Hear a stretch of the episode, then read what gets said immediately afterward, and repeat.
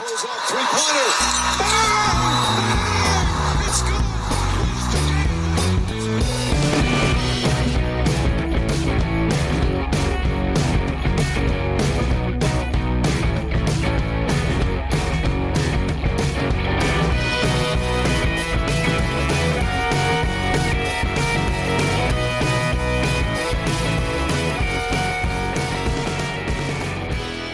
What's up, everybody? Welcome back to another episode of Nothing But Net. It has been a, a long time since I feel like I've been on one of these episodes. I think Evan and David did one maybe like a month ago, a couple months ago. It- It's been a minute since we've It's done. been a minute.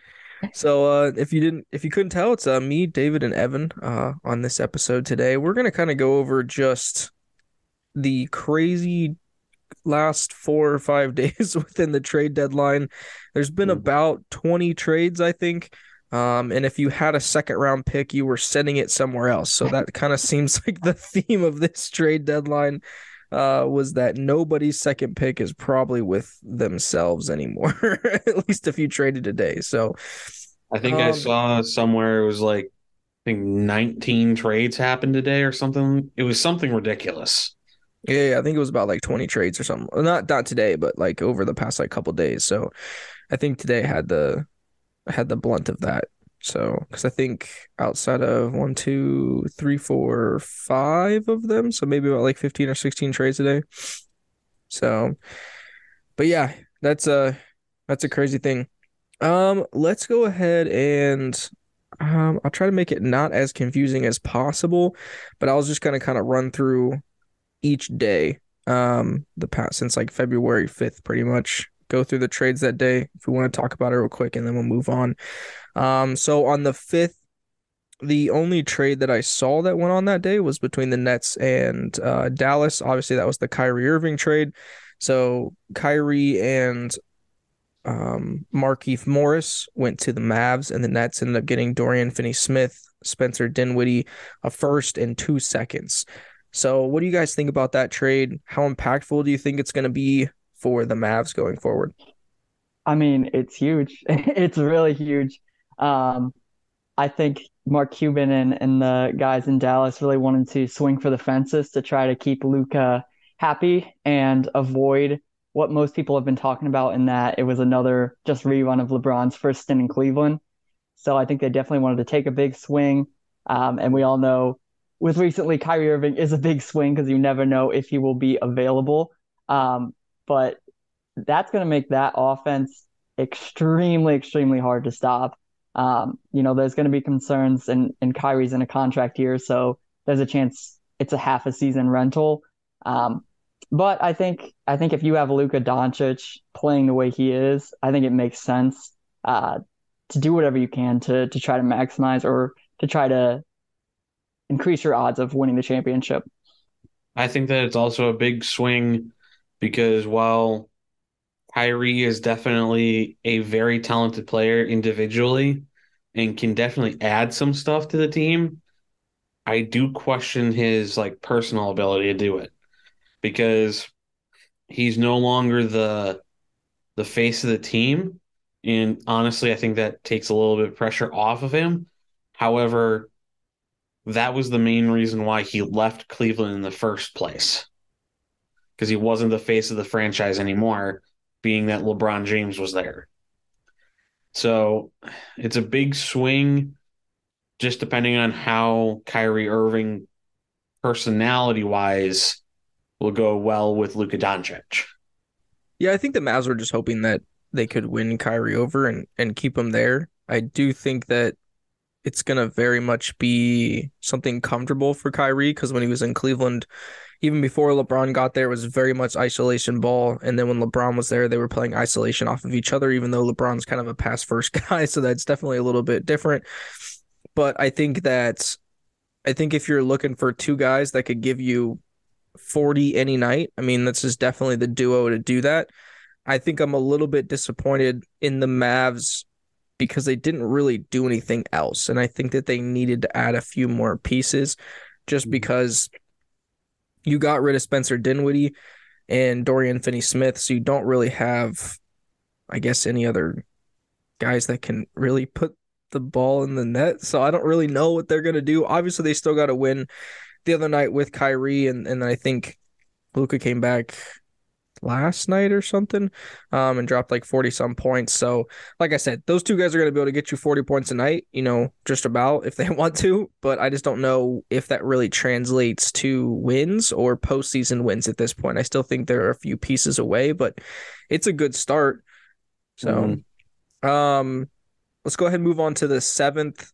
So, a couple days after that, these two trades aren't very very fun, so we don't have to talk about them. This is probably like the two least fun trades um, that happened over the past couple days.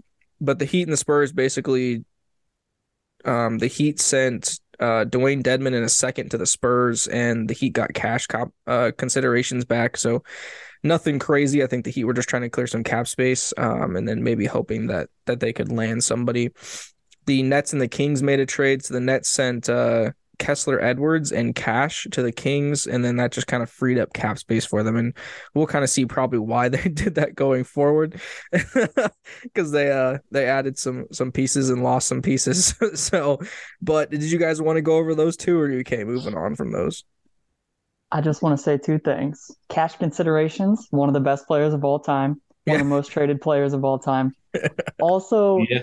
if anyone didn't see the clip that led to this trade of Dewayne, Dewayne Dedmon throwing a massage gun onto the court, Yeah. um, because he did that a couple weeks ago. He was mad at uh, Erik Spoelstra, threw a massage gun onto the court. I don't think he's played since then, and then you know got traded for basically nothing. But that is Yeah. a fucking clip. I mean, the I will say this though, he's probably going to get some decent playing time with the Spurs because as we'll see, the Spurs kind of kind of cleaned house a little bit, so he might get a he might get a little bit of playing time, and that's maybe why they they brought him in as like a veteran guy or something. But um, yeah, let's go ahead and move on to the eighth. So we had, I'll I'll, I'll do the spicy trades second here. So we'll do this one first. Um, probably more towards the end of the night on the eighth before we hit the ninth.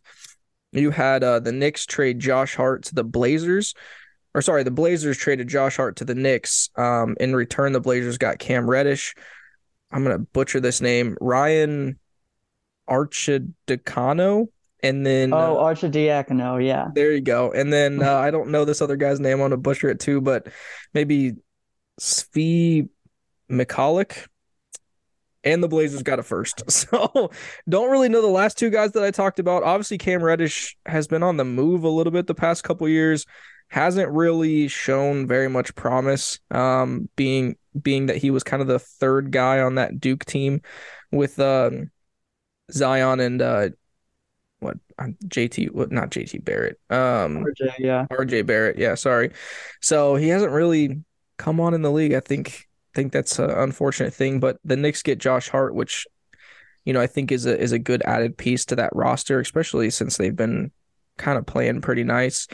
And then uh, the big trade of the day was the three team trade between LA, Utah, and Minnesota.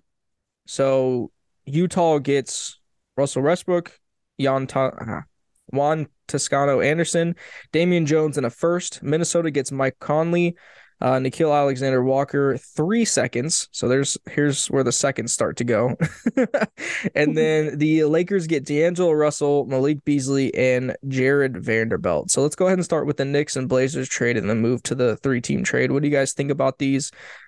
So Blazers, Knicks, Knicks got the first round, right? The Blazers got the first round. So the Knicks gave them the first round and then the three players, and the Knicks got Josh Hart. Sorry. I think the the Blazers probably won the the trade out of that because it's like the the Knicks just gave up players and didn't really add too much.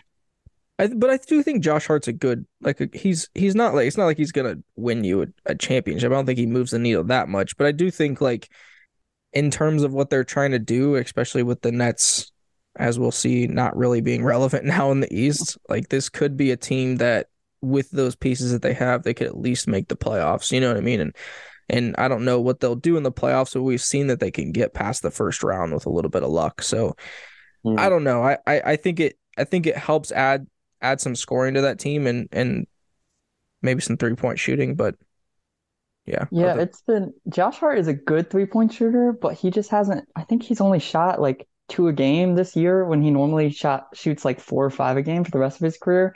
So Mm. if the Knicks can get him to shoot more, I think that will be helpful for their lineups in terms of, um, you know, with Julius Randle that drive to the basket a lot. Uh, same thing with Jalen Brunson. If they have a guy that can just catch and shoot, I think will be helpful.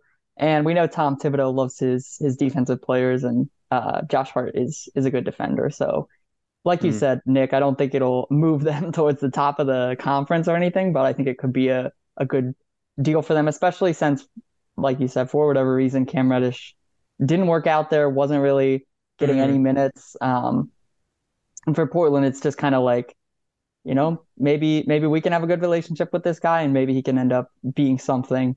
I Um, think I think Portland really just wanted the first. I think that was really all that they wanted. I I don't really know what they're doing because I, they just did. They're not really building around Dame, so I just I'm not quite sure what the direction is.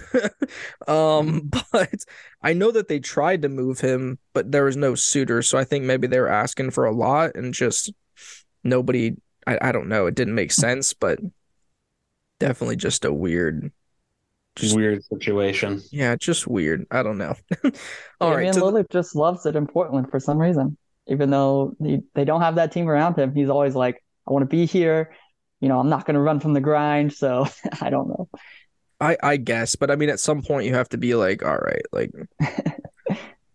I don't know. Some some people some people just want to just want to play basketball and have fun and make money, and I mean that's that's okay too. You know, I mean, I don't think I don't think it takes away from you know his career. I think it'll suck that that he'll probably never have a championship, but but for what he's done in his career, I still think that he's had a really good career. So I, I don't know. Oh, yeah. Mm. All right, the big trade of the day on the 8th. What do you guys think about it? What's your feelings? Um, I'm I'll surprised say, at yeah, Mhm. go ahead, David. Go ahead. I'm surprised at the fact that there was a team willing to even remotely come close to the Russell Westbrook contract. So It's the picks, man. The the Jazz wanted I think they said the Jazz have like 17 picks over the next 7 drafts or something like that. So, I mean, they're they're right up there with um with the Thunder. So, I mean, at, at this point it's like I, I don't know. I mean, I don't know what they think they're really going to be able to do. I think they're just hoping that that somebody hits and then I don't know. knows.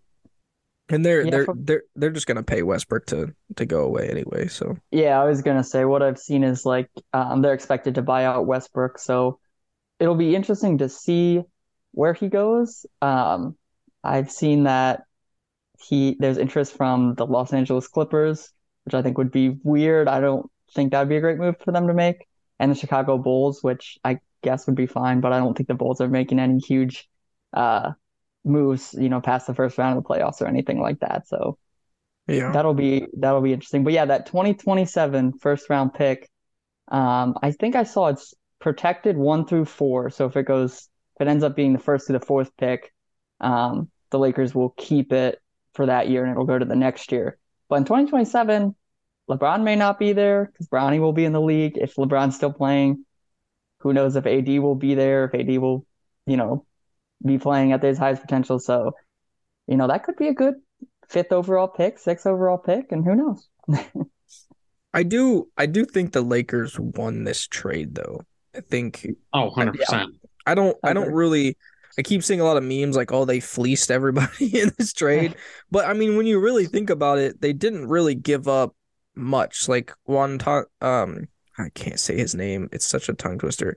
Um Toscano Anderson really wasn't playing. Damon Jones really wasn't playing. They weren't really big contributors.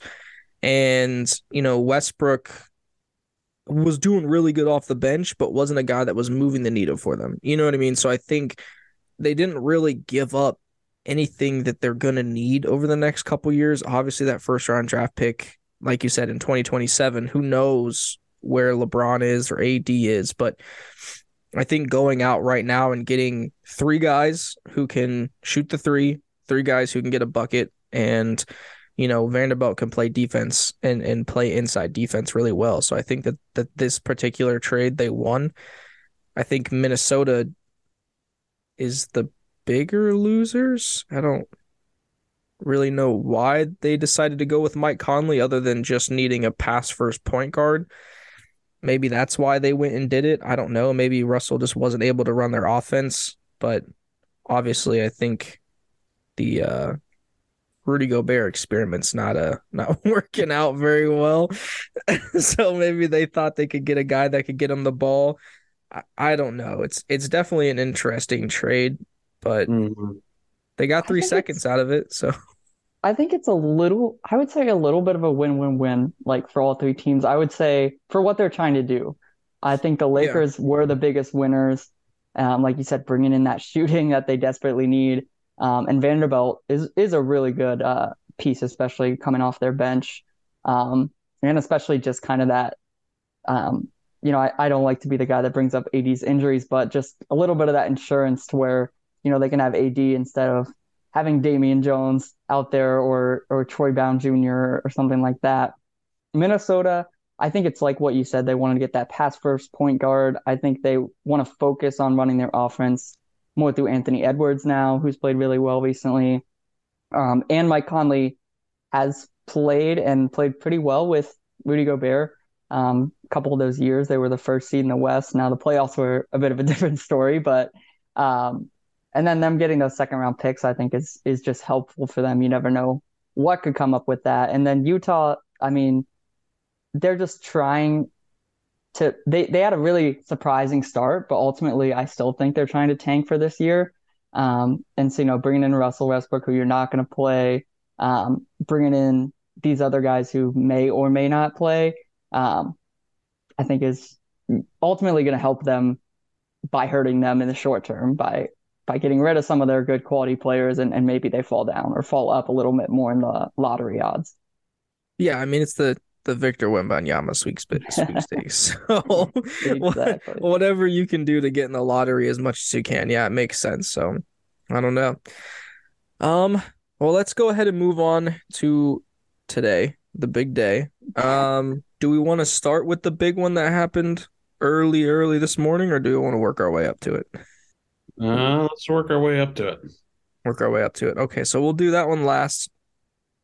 Uh, let's go ahead and so the Raptors and the Spurs had a trade today. Um, Raptors got Jakob Poeltl, and the Spurs got Khem Birch, a first and two seconds. So, you know, the Raptors kind of up upgrading their their big spot there. Do you guys think that this moves the needle for the Raptors, helps push them, you know, maybe a little bit closer to competing for a championship, or was this just just a little bit of help? I don't know what else to describe it as. I think that this will definitely help.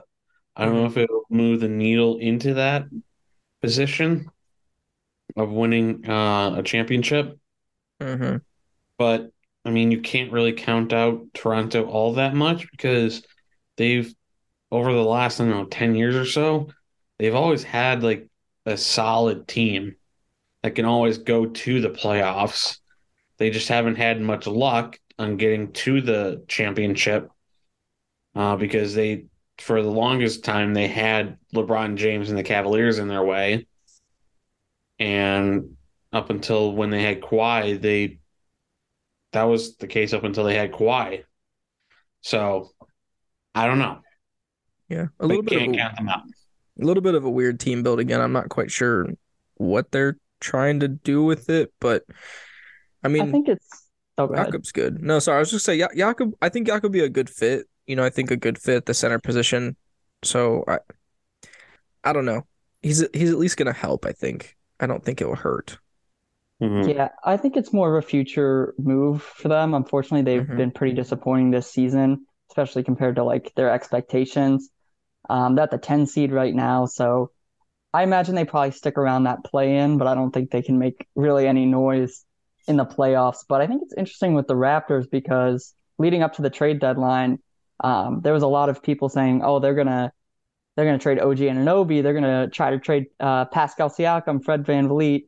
and didn't end up trading any of those guys. Um, and I think the reason behind that is just they want to see, you know, once they get a, a true center in there, because they haven't had a real center in their lineup for like two years or so. Mm-hmm. So I think they want to see what they have. And I think they know this year's a little bit of a lost year. and then they can go in the off season and probably get better offers for some of those guys if they want to end up moving off of them. So it's not super exciting, but I think it was kind of like a hold move for now. In the off season, we might we might do some more exciting things. Yeah. Um, let's go over OKC and the Celtics. So OKC got Justin Jackson in two seconds, and then the Celtics got uh Mike Muscala. So not like a big time trade, but the Celtics got a little bit of help, I guess, on the the I don't know if would Mike Muscala be a veteran? Yeah. I think so. Yeah, Yeah. you can count him as a veteran. um, but I think Yeah, that, that throw him in there. yeah, I think it probably just helps them perimeter like with perimeter shooting a little bit and uh just gives them another veteran presence that that could maybe help them when it comes playoff time. So I, I what do you guys think about it? Kind of on the same lines. Yeah, something like that. I think, yeah, I think it's a good move for the Celtics. Kind of again, just to a bit more of a depth move. Um, like Muscala gives them also, uh, kind of. I feel like it's kind of like a little bit of a, uh, lesser Al Horford type move where Mhm. he's he's a good shooter. Um, if anyone watched LeBron against OKC the other night, Mike Muscala was torching the Lakers. Um, so he's a good shooter for a big man, and he's not bad at defense. So it's I think it's another one of those kind of insurance policy moves where we know when the playoffs comes, there's probably going to be injuries. So let's just get guys that can fill roles good enough, just just in case. Yeah, I mean, definitely the we don't really see very many teams filling roles anymore. They just try to get a bunch of two-way players and, and make them work together. So the Celtics do a really good job of like collecting guys that that really fit the role that they need them to play during games and uh, when they need them to step up. So it's definitely I think I think it's definitely a win for them. Like I said, I don't think it necessarily like moves the needle a bunch, but in those crunch time situations, if you need somebody to hit a three, like if he's open, he's to be able to hit the three um, and he's going to be able to play quality minutes for you. So, um, the Lakers ended up making so this is probably the second of the Lakers three picks that they made over the past couple days. So this one was the Nuggets. The Lakers ended up sending Thomas Bryant to the Nuggets and got Davon Reed and three seconds in return. I think we'll kind of see what they use those three seconds for in a little bit. But how do you guys feel about this move? I liked Thomas Bryant in their lineup. Um, I do like who they brought in though when we talk about it here in a minute. But how, I guess how do you guys feel about this trade? I think that they're finally making movements to try and maybe keep LeBron in LA, but I don't think it'll be enough. I don't think Yeah, LeBron's I- going anywhere, but I think until until Bronny gets drafted, I think that's when he'll probably leave. But he'll at Mhm. least play his contract out there. Yeah, I think it was more of just a move to to free up a, a front court spot for uh, another trade they made a little bit down the line. Um, Davon Yeah. Reed is not getting a lot of minutes right now, um, it, playing for Denver. So, but you never know. Uh, looks like he's about a 36% three point shooter and shot better than that last year. So hmm we all know that the Lakers will not turn down or should not turn down anyone who can shoot. But Thomas Bryant could also shoot for a big man. Yeah, Um, I saw him make a like a few threes when I went to the Lakers Cavs game way back in December, and that surprised me. Um, well, let's go ahead and talk about that third Lakers trade since we're kind of ominously speaking about it. But that one ended up being with the Lakers and the Magic. Uh, the Lakers ended up sending three plus another second round pick, so four second round picks to the to the Magic, um, cash considerations, and just 12 hours after Pat Bev texted, "Hey, we're back together," him and D Russ, they shipped his ass on out to the Magic. Tough. yeah, tough, tough. But the Lakers ended up getting Mo Bamba back in return. Now, Mo Bamba hasn't necessarily been super consistent with the Magic, but I do think a guy that could come off the bench or maybe even start at that five spot next to AD, so AD can play the four. But again, another guy that they add uh, si- actual size to their roster who can uh, rebound, you know, get inside. Him and Vanderbilt are going to be good guys to come off the bench, maybe even start next to AD at times, but they can also be there for when AD uh, inevitably gets injured again. So I do think that that was a really good pickup on their part. Again, I really did like Thomas Bryant and their lineup, but I do like them going out and getting Mo Bamba. I do think that was a a pretty good trade. So what do you guys think about that in totality of what the Lakers did? Yeah, I think Mo Bamba, thinking about it in terms of Thomas Bryant, I think he will be a slight upgrade. Um, there's a lot of jokes on him based on just like, you know, the hype coming in and there's the whole rap song and everything, and he hasn't really panned out to be much. However, these past two years with Orlando has been his two best seasons. And in Orlando too, they had a lot of big men fighting for minutes. I mean, they had Bol Bol, uh, Wendell Carter Jr. Um, I'm sure there's guys I'm forgetting about, but I know they had at, at one point like four, like seven foot or, or close to centers that we're all just like fighting for minutes. Um, and he's he's been pretty effective, and he's been uh, he's been shooting the ball well enough. He's not a three point shooter or anything like that, but he's shooting the ball well enough, and I think he'll defend and rebound and be tall. He's seven foot tall, which certainly helps, and especially if if AD does decide he doesn't want to play center like he is to is one to do. um, I think I agree. He could he could slide into that starting center spot um, pretty easily for them. Question: Not is AD still on the injured reserve, or is he still playing?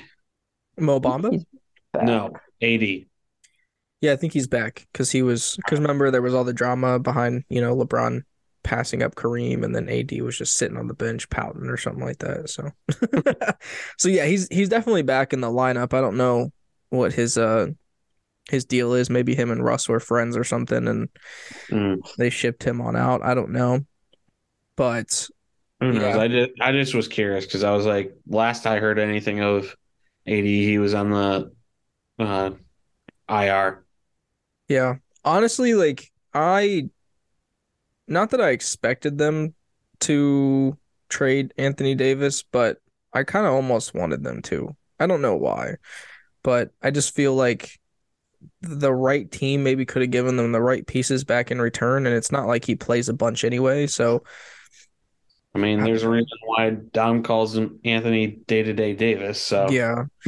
And I think not not saying that the roster that they built would be able to compete without him, but I think if you were able to trade him, you know, somewhere um and maybe bring in some quality talent. I, I don't like I said, I don't know what kind of trade that would look like, but he's just not he's just not reliable and and he doesn't really seem to have the drive for some reason. So Mm.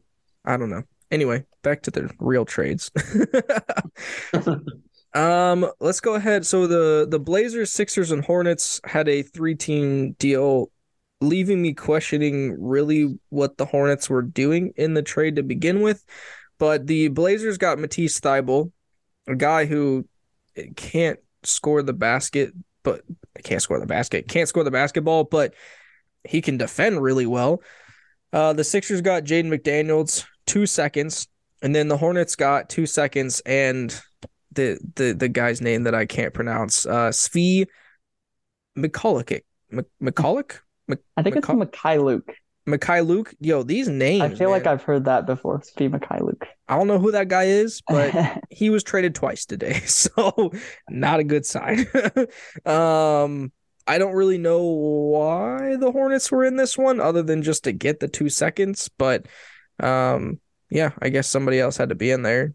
What do you guys feel about this trade? Does it really matter in the grand scheme of things? Does it move any needles for you guys? No, not really. See, for me, I actually think this is a pretty underrated trade for the Blazers side of things because the Blazers have always been a good offense. Whenever they've Mhm. had Dame, they're going to be a good offense. And even now, you know, with Anthony Simons' ascension, they have Jerami Grant playing really well. I mean, Matisse Thybulle, like you said, he's not a scorer, but he's made two all defensive teams. Yeah, That's how really good of a de- defense. that's how good of a defender he is. And in those years, I'm pretty sure the most he played was 20 minutes a game. Mhm. So like he was impactful enough that in 20 minutes a game, he the media and, and the voters chose him as one of the 10 best defenders in the NBA. Mhm. So I don't I don't know if he starts. I don't know if he comes off the bench. Um, but I think that certainly helps Portland, as we know with their guards, Dame, Anthony Simons, they cannot defend anybody. So if you have him to just his one job is to go out there and just defend the the best guard or wing on the floor, I think it could help raise Portland's ceiling just a little bit. Um, just so they're not so so bad defensively. And then, you know, once Dame gets in the playoffs, who knows? Yeah. Yeah, yeah, no, I mean, I I'm not saying it was a bad trade on their part. It's just definitely one of those that was, uh, I don't know, just an interesting one. Um, let's see here, Clippers and Nuggets. That was another trade that happened. So the Clippers got Bones Hyland, definitely an interesting name, and the Nuggets got two seconds. How do you guys feel about this one? Do you even know who Bones Hyland is? Because I didn't, and that's a pretty cool name, but It is a cool name. He is so I don't see a lot of Denver games because like probably you guys are on the West Coast, they're late Mhm. at night. Um, but the games that I've watched, he's like their main offensive guy when Jokic is on the bench. So I think it's really confusing for them to trade him just for two second round picks. I think Um, they I I, think they wanted to try to get a first out of him, which Yeah.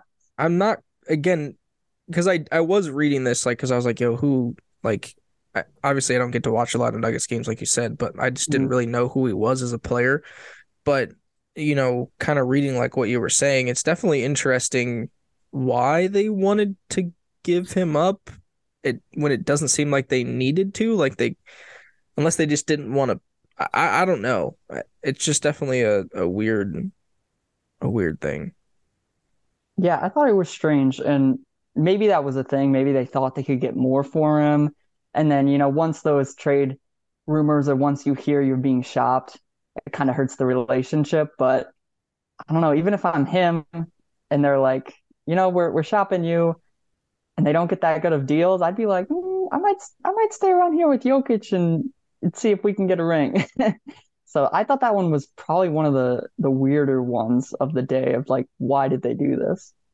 Yeah. I was wondering if they thought that maybe they could turn those two seconds into somebody else because a lot of people, a lot of teams were trading players for like Mhm. assets and then they were immediately turning around and flipping those assets for somebody else. So I'm wondering if they had somebody in mind, but it just fell through. Hmm. I don't know. Definitely interesting. Maybe they want a Mo Bamba. Could be. It's possible.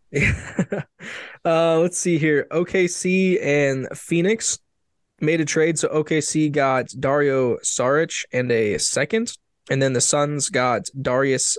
I think it's uh Bosley, Bosley. Probably said that wrong. Baisley. There you go. I don't know. I just immediately thought it was something fancy. So the Suns giving up a little bit of veteran um help there, but I think getting somebody a little bit younger in return. I'm not quite sure what this really does for the Suns. Um but they got a little bit better from it, I guess. I don't I mean, it was just an added depth because, uh, I'm, and I'm sure we'll probably talk about it shortly, but it's just added depth and we'll give them something until the main person that they got comes back. Yeah. Yeah, yeah, they're without two of their big stars now for a little bit, but yeah, just I think just just kind of upgrading upgrading that that forward position in, in general, I think so. Or that wing position if you want to call it, I guess. Um the Pistons, Hawks, and Warriors um went into a three-team trade. The Warriors ended up giving up on their number two overall pick, James Wiseman, sending him to the Pistons to see if maybe he can uh I guess get his career back on track. The Hawks ended up getting uh, Saddiq Bey, and then the Warriors got Kevin Knox, which is an interesting, I guess, find. But they got five seconds in return, and you'll see these five seconds. They'll be on the move soon. I was gonna say it's Um, here I'll I'll just say it now. So they used those five seconds because we could probably just add this trade into it too, but the Warriors ended up using those five seconds or a combination of five seconds and went out and brought back Gary Payton the second, which I Mhm. think they were clearly missing his uh his play there this year. And I think that's a, a really good ad for that team. So when you think about the the why give up James Wiseman, well, this is why because Gary they chose to stick with James Wiseman instead of Gary Payton the second, and I think that they were like, hey, we regret that. Let's go ahead and uh make that move, and then they add Kevin Knox to that roster, so another wing that can play some defense. Maybe I don't really know what he adds to the roster. He'll kind of just be a depth guy that that maybe gets five minutes here and there, depending on what's going on injury wise. But what do you guys think about the? I guess these two trades for the Warriors, um, and then how do you feel about the, what the Pistons and uh, the Hawks got out of this, and the Blazers as well too? I think the the Pistons definitely got someone who is a future helper. Um, because when did Wiseman get drafted? 2018 with right in between Anthony Edwards and LaMelo, I think. Yeah. Okay. So he's definitely been underperforming. I, I don't Hmm. know.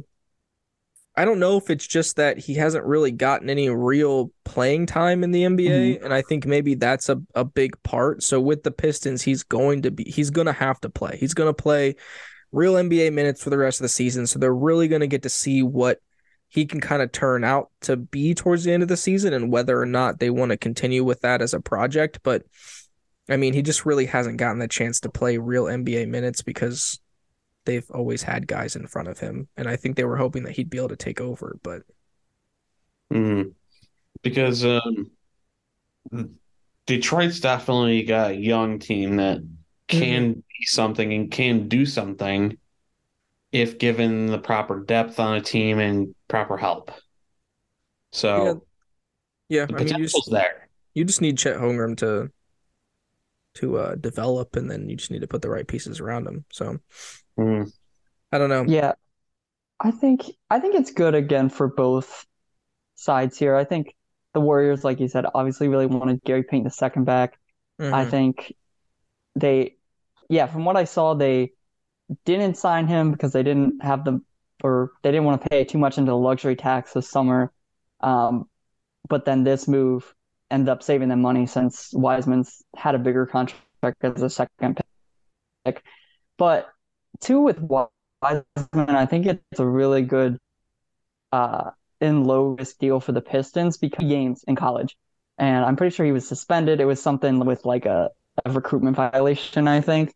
Mhm. But I mean, I can't imagine going from high school playing three games, probably against really bad teams, because he went to Memphis, and the those first couple games in college basketball are like basically you're playing D2 schools. Um, and then just going straight into the NBA, and then he's had injuries on top of it. So I think it's a good opportunity for him and for the Pistons to just, yeah, see what they have, see if he can become something. And yeah, I mean, they're it's not like it's gonna they're still gonna be down in the lottery. So, you know, if it doesn't work out and they end up getting the first round pick, they just get Wembanyama and they probably move on from Wiseman later on anyways and didn't give up too much. Um, so it's I think it's a good win-win move for both. I I'm excited to see Gary Payton back with the Warriors because he was just so good there for them. He was just like one of their players that plays hard and will just do like whatever you need. I think at one point he was playing like backup center last year and he's like six three or something. So I don't know. I he didn't get a lot of time with the Blazers because he had injuries, but I just think him knowing that system and them knowing him is a better situation for him as well. Mm. Yeah. I guess what do you like do you think it was a good move for the Blazers to I I know he's been injured, but I mean just with what he could provide them if if they made a playoff push and he was healthy, like I know they got 5 seconds in return. I don't know what they necessarily plan to do with those, but um but I guess just for a team that doesn't really have much other talent, they kind of seem to give away him before he really got a chance to show him what they could do there. Mm. I'm I'm guessing that they probably just felt he would have been redundant after they picked up. I don't know exactly the timeline, but I think they did the t- uh, Matisse Thybulle deal before the Yeah. Gary Payton deal. So I think they were just like, well, um, we got Thybulle, who is, I don't know, probably a better defender right now, but it's tough to say because he doesn't play as much um, for Philly. Uh, but he has a more proven track record at least. Um, so they're probably just like, ah, we got that guy. We probably don't need two of very similar players where they're defend first guys and they don't really score a lot. So I'm guessing they're like, well, if we can get five seconds out of it, might as well. you never know. Jokic was a second round pick. So Mm. Yeah. Yeah, I mean, I guess that's fair. There's a lot of guys that went to the G League that were second picks that have come out and, Mm-hmm. and done really well. It's just about development. So, Mhm. yeah, I don't know. Just I think I think that's probably a win win win. You know what I mean? I think it's a, a four way win there. I think the Hawks getting Saddiq Bey is is a good good rotation piece for them nice, too. yeah. So, yeah. Um, the Hawks were in the trade market again. So the next trade was the Hawks and the Rockets. The Hawks ended up getting Garrison Matthews, Bruno Fernando in two seconds, and they sent the Rockets Justin Holiday and Frank Kaminsky. What do you guys think about this trade? Obviously, a Rockets team that will not be the first time that they add veteran help.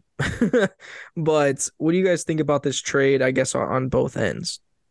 I got nothing to add on this one. Yeah. Yeah, not not too much personally. Um, I don't think any of the guys in the deal are going to be playing huge minutes for any of these teams.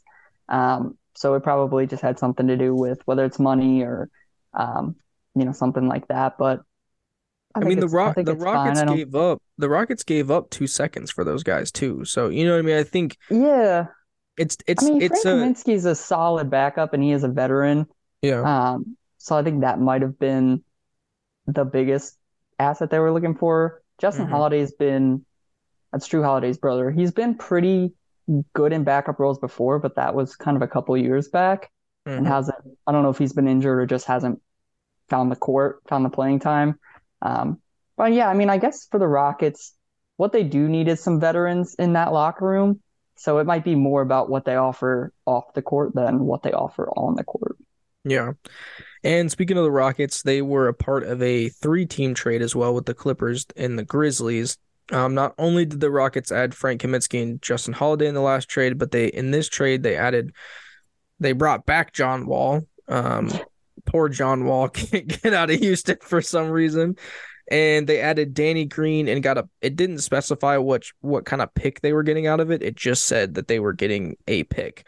Um, so maybe that'll kind of come out in the next couple days of what kind of pick they're getting. But again, another two veteran guys. I mean, they pretty much have four out of the five starting spots for veteran players. So maybe I know there's been a lot of tension within that locker room with the young guys, and there's been a lot of things said, um, you know, by Eric Gordon about how they don't take the game seriously and stuff like that. So maybe they brought these guys in to really kind of um push them down the road. I'm not quite sure what the intention was there, but also within this three team deal, the Grizzlies got um Luke Kennard and then the Clippers got to bring in Eric Gordon and they got three seconds out of the deal as well too. So um which we'll kind of see two of those come into play soon. But uh what do you guys think about this trade specifically? Obviously the Clippers got a hold of Eric Gordon. I think that's the most important piece um that got moved in this deal that definitely helps move the needle for them.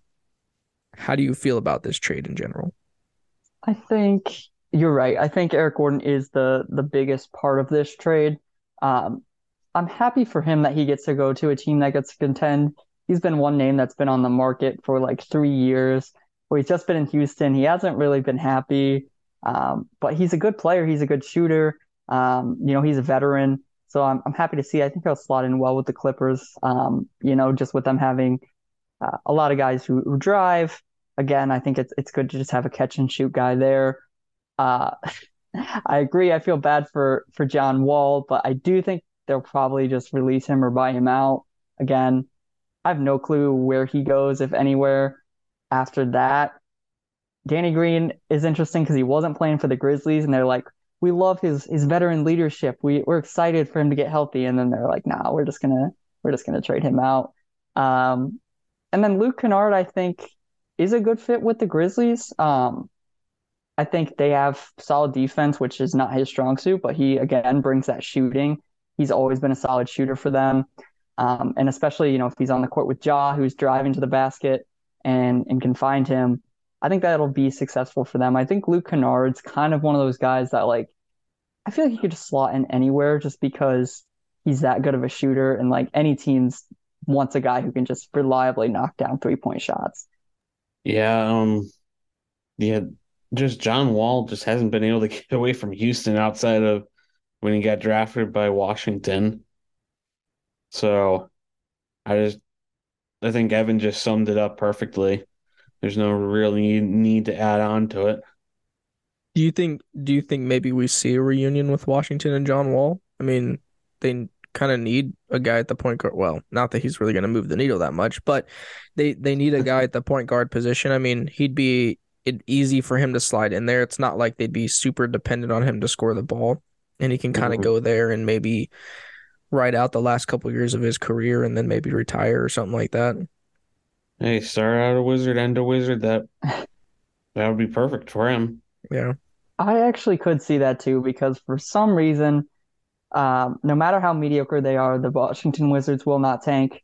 And so I'm sure they're like, oh, we can get John Wall back in here, you know, bring some of that magic in the in those years that, you know, we were real good and and we were tough and LeBron hit that turnaround three pointer on us. Uh, I don't know if it's the right move for them, but I definitely could see them doing that. Yeah. Mhm. Um, let's power through here. So I remember I talked about those uh two seconds that the Clippers got. They ended up using those two seconds and shipped them to the Hornets with Reggie Jackson to bring in veteran Ma- uh, Mason Plumlee. So this gives them another guy at the center position uh to kind of because they still have Zubac, right? Did they trade him? Yeah, they still have They have Zubac, yeah, yeah.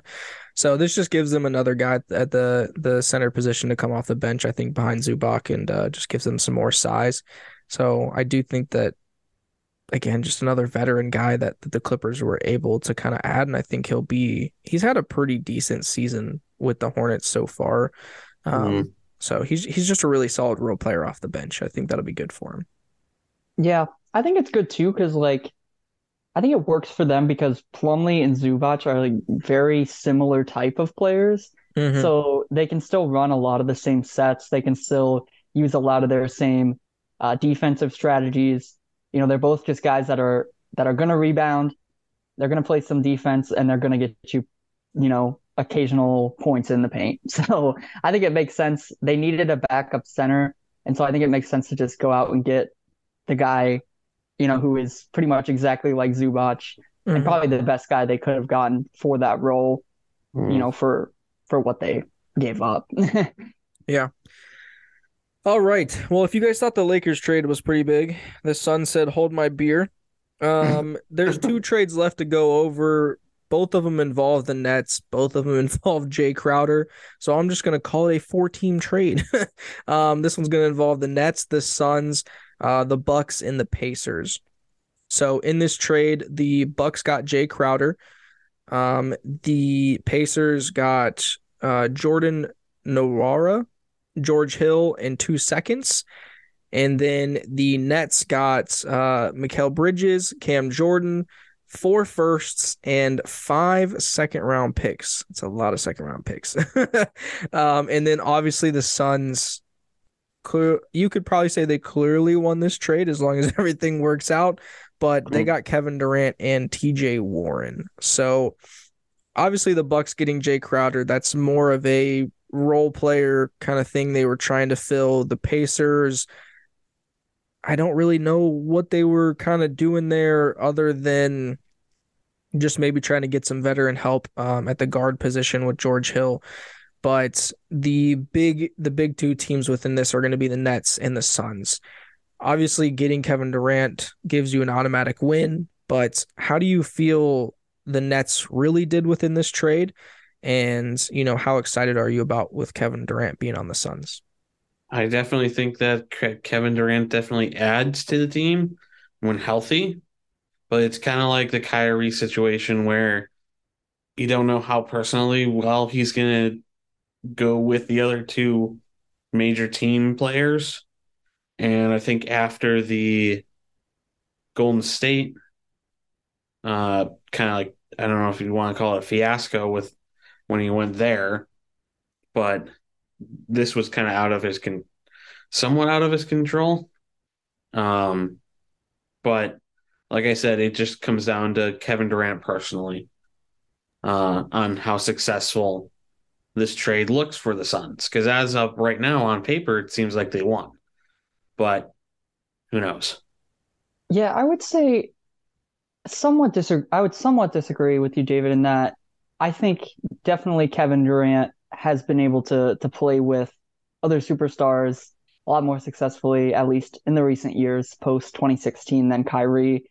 I mean, there was a lot of drama in in Golden State, but ultimately they did win two championships and probably would have won a third if he and Klay Thompson didn't get injured. Um, Mm. So he's definitely proven he can play with anyone. Um, I think anyone would be excited to play with him, and I think I think it's huge for the Suns. I mean, they were looking, they were in the finals two years back. They were up 2-0 on Giannis and the Bucks. They were ready to celebrate. Chris Paul was ready to get his first ring. And then, you know, last year they have a good regular season, but end up flaming out and losing to the Mavericks, you know, with without much help for Luka.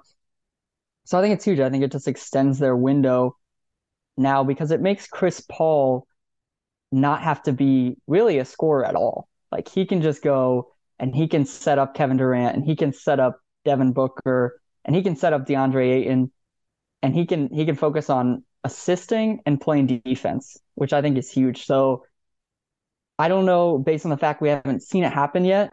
Uh, I've seen a lot of talk about this. I don't know if it, they'd be my favorite in the West right now. I think just Denver with their, um, you know, their continue continued like, uh, I don't know the word that I'm trying to say, but you know they've had the same players for a long time. They know how to play together, and Jokic is unreal. But Mhm. in like three weeks, if if they start playing really well, they're probably going to be the favorite for most people. Um, and then for Brooklyn, I think there's two sides to it. I think there's a side that you can say they didn't get enough for Kevin Durant. I mean, especially if you look back on the Rudy Gobert trade during the summer, which we can probably see that as an overpay for sure now. Um, but I'm pretty sure they ended up getting more draft picks. Uh, Utah ended up getting more draft picks for Gobert than than Durant. So um, you could say that, but at the same time, I think secretly, uh, the Suns GM Sean Marks and their owner Joe Tsai, I think they're secretly like just relieved. I think they're like, oof, we're finally done with all this drama. We just have a young team now, no expectations, and we can just build it up without all the craziness that comes with Kevin Durant and Kyrie Irving and James Harden. So I think that for me, I feel like part of the reason why they pulled the trigger on it. I do think there could have been a situation too where once Kyrie got traded, Kevin Durant was probably like, "No, nah, I'm not doing this by myself." um, and he, you know, we haven't heard if he requested this trade, but I wouldn't be surprised if that was the case too. I, I just think the Nets were like, yo, screw it. Let's go ahead and blow it up. I mean, who's who's the uh who's the dude that's been playing for him that's dropped like 40 something points three nights in a row or something like that? Cam Thomas. Cam Thomas. He's the So- next KD. So all all I'm saying is they, they got Cam Thomas who seems like he's coming on pretty strong. Mikal Bridges is a nice guy. He can I think now kind of being one of the focal points of that team, he could give you 20 points a night if you if you really Yeah, if you really lead. wanted to. Cam Johnson's a really good guy that can come off the bench, maybe even give you really good minutes. You know, they still have uh, Nick Claxton, and I th- really think he's he's a really good young budding center. So I'm not saying that this team is going to compete for a playoff spot this year, but remember before all this KD and Kyrie drama, remember when D Russ was on that team and it was just a young team Yeah. had nothing to lose and they were going out there playing, having fun. And it's not like the Nets are really out of playoff contention right now. So if they could just play 500 ball the rest of the season and they can have fun, mess around, they could find themselves in the playoff, the play in, or even find themselves in, in a playoff spot too. So I do think that like, I don't think that this team is out of the realm of competing and they have a ton of picks going forward. So they're going to be able to add, you know, whether that's through the draft or they use those picks to add players down the road. They're going to have cap space. Um, and I'm forgetting Spencer Dinwiddie. Spencer Dinwiddie is a really good guard as mm-hmm. well too. I think people, I I think, you know, them getting Spencer Dinwiddie in that Kyrie trade. I think that that's not it's not like he's as good as Kyrie, but he can still give you 20 points a night as well too. So I think that again, this is a really young, fun team that's going to be fun to watch. And I think if they can get back to that that, that type of basketball, it, it they're they're going to have success. Speaking yeah, of, I agree. Yeah, sorry, go ahead. I think um if I if I knew how to do Photoshop, I was thinking of this earlier when I was thinking about Spencer Dinwiddie because he was on that young fun team you know, mm-hmm. back in like 2018 or so. Yeah. And I just it just reminded me of like the Thanos meme, and it's like, where does it bring you? Right back to me, and it's just Spencer yeah. Dinwiddie for the Nets. Um, but you're right. I think I think they're a super fun team to watch now, and they're good on offense and defense. Like they mm-hmm. can have, I mean, Ben Simmons, no matter what he's doing offensively, which isn't much right now, he's still a good defensive player. They bring in Mikal Bridges, he's a great defensive player. Nick Claxton's a good defensive big. They have Royce O'Neale. Yeah. Like they could have four of those guys on the court at a time, and that's going to be hard to score on. So I think just with the talent that they have and where they are right now, being at that fifth spot in the East, I I still see them probably staying in in at least the play in um, this year. I don't think they're bad enough to to fall down, especially with Chicago and Toronto and all those teams struggling this year. Yeah, I think they'll be in the mix, and um, I think they'll be fun to watch. You know, in that play-in situation, once they get against the the Celtics or the Bucks or um, whoever else it is, it's it's going to be probably a quick series. But I, I think it. I think like you said, it, it can be even our Cavs. Yes, exactly. I think they could be a fun team though for years to come. And I think it's I think it's like you said, I think the the Nets owners were just done with with everything that came with they didn't they wanted to be able to do their jobs and not be told how to do their jobs by Kyrie and, and KD, I think. Yeah. No, I, I completely agree. And and I kind of view this team as like a better like jazz. You know what I mean? Like how how the mm-hmm. jazz collected young talent and they still were kind of there's there's not they're not an awful team, but you know, they're still a pretty good team. I think this is this they have the Nets have a lot more talent on their team right now. And and you know, we we say like, hey, the Celtics are going to be able to handle them pretty well. The you know, the Bucks, the Cavs, but there's no guarantees in basketball. And if this team gets hot and they play well together, and who knows what this youthful fun style of basketball that these guys are about to play, who knows what that does for Ben Simmons. I think that he's always been on a team where it's a like we have to win a championship right now and mm-hmm. who knows what that does for him mentally and who knows what that unlocks for him especially if they go to him and they're like listen here's the basketball.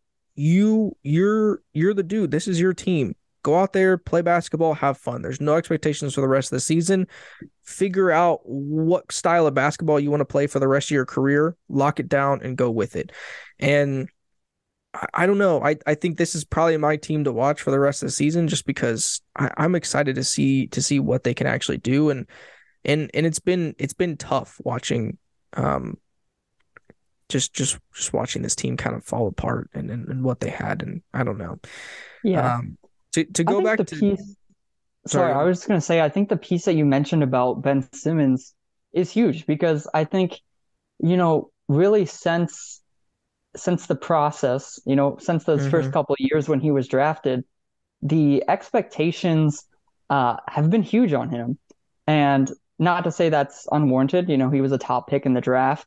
Um, so he should have a lot of expectations. But being in Philly, that's a tough place to play. Their fans are passionate. They're going to boo their own team if they don't like it. And then moving from that um, right to you know, being on a team with Kevin Durant and Kyrie Irving and being expected to be that third guy in New York City in a big media market, I think it's huge that he'll just be able to kind of kind of do his own thing without those expectations. And I think I like the comparison to the Jazz, but it, it made me think too. Don't forget now that this team is in New York City. Mm. So whereas the Jazz, they're not going to attract free agents. This team, if if they're fun and they have young pieces free agent comes up, you know, in the next couple of years that wants to be in New York, wants to be in the bright lights, they could attract a big free agent. So I think Mm. they're in a really good a really good position. Obviously, taking steps back for this year, but setting up for the future. You know, six, seven years, five years down the line, I think they put themselves ultimately in a better position um, now than they were before that.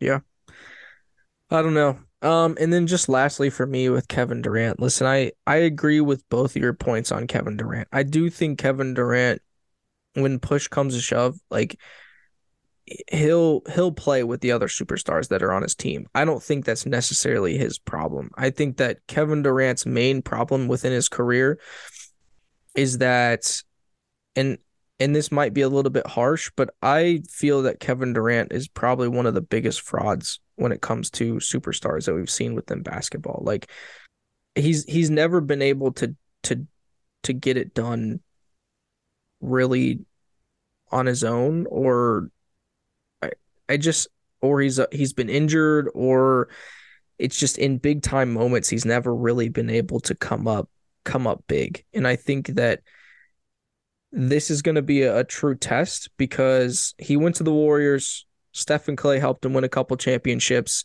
He kind of blew it up there for some reason because he was getting a lot of hate. Like when you know a lot of people saying all these championships are asterisks. Listen, he won those championships. He was, I think, Finals MVP both years or at least one year.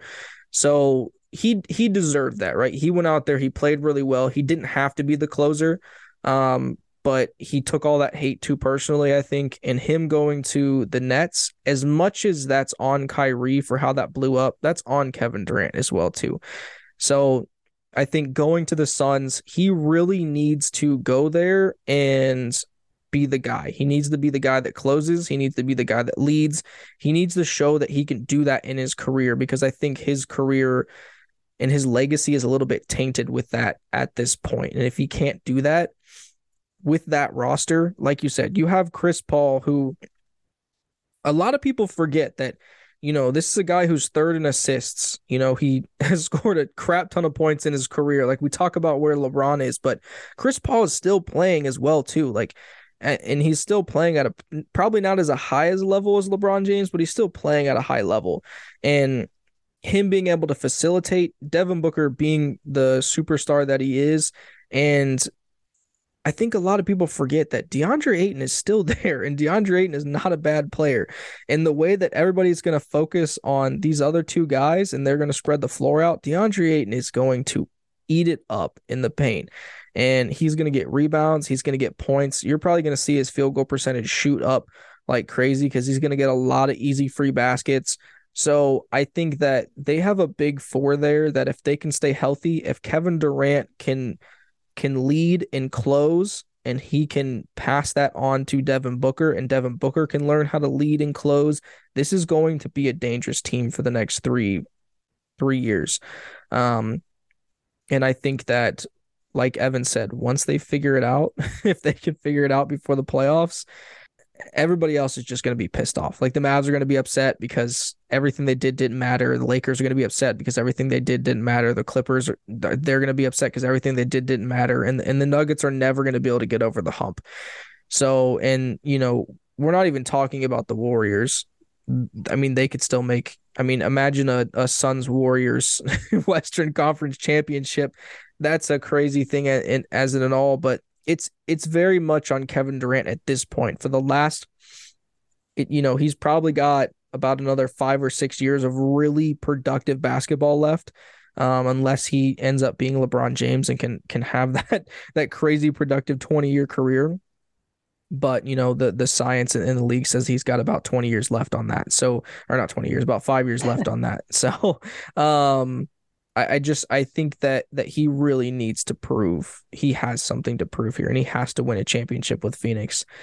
Um, because if he doesn't, I I just don't know.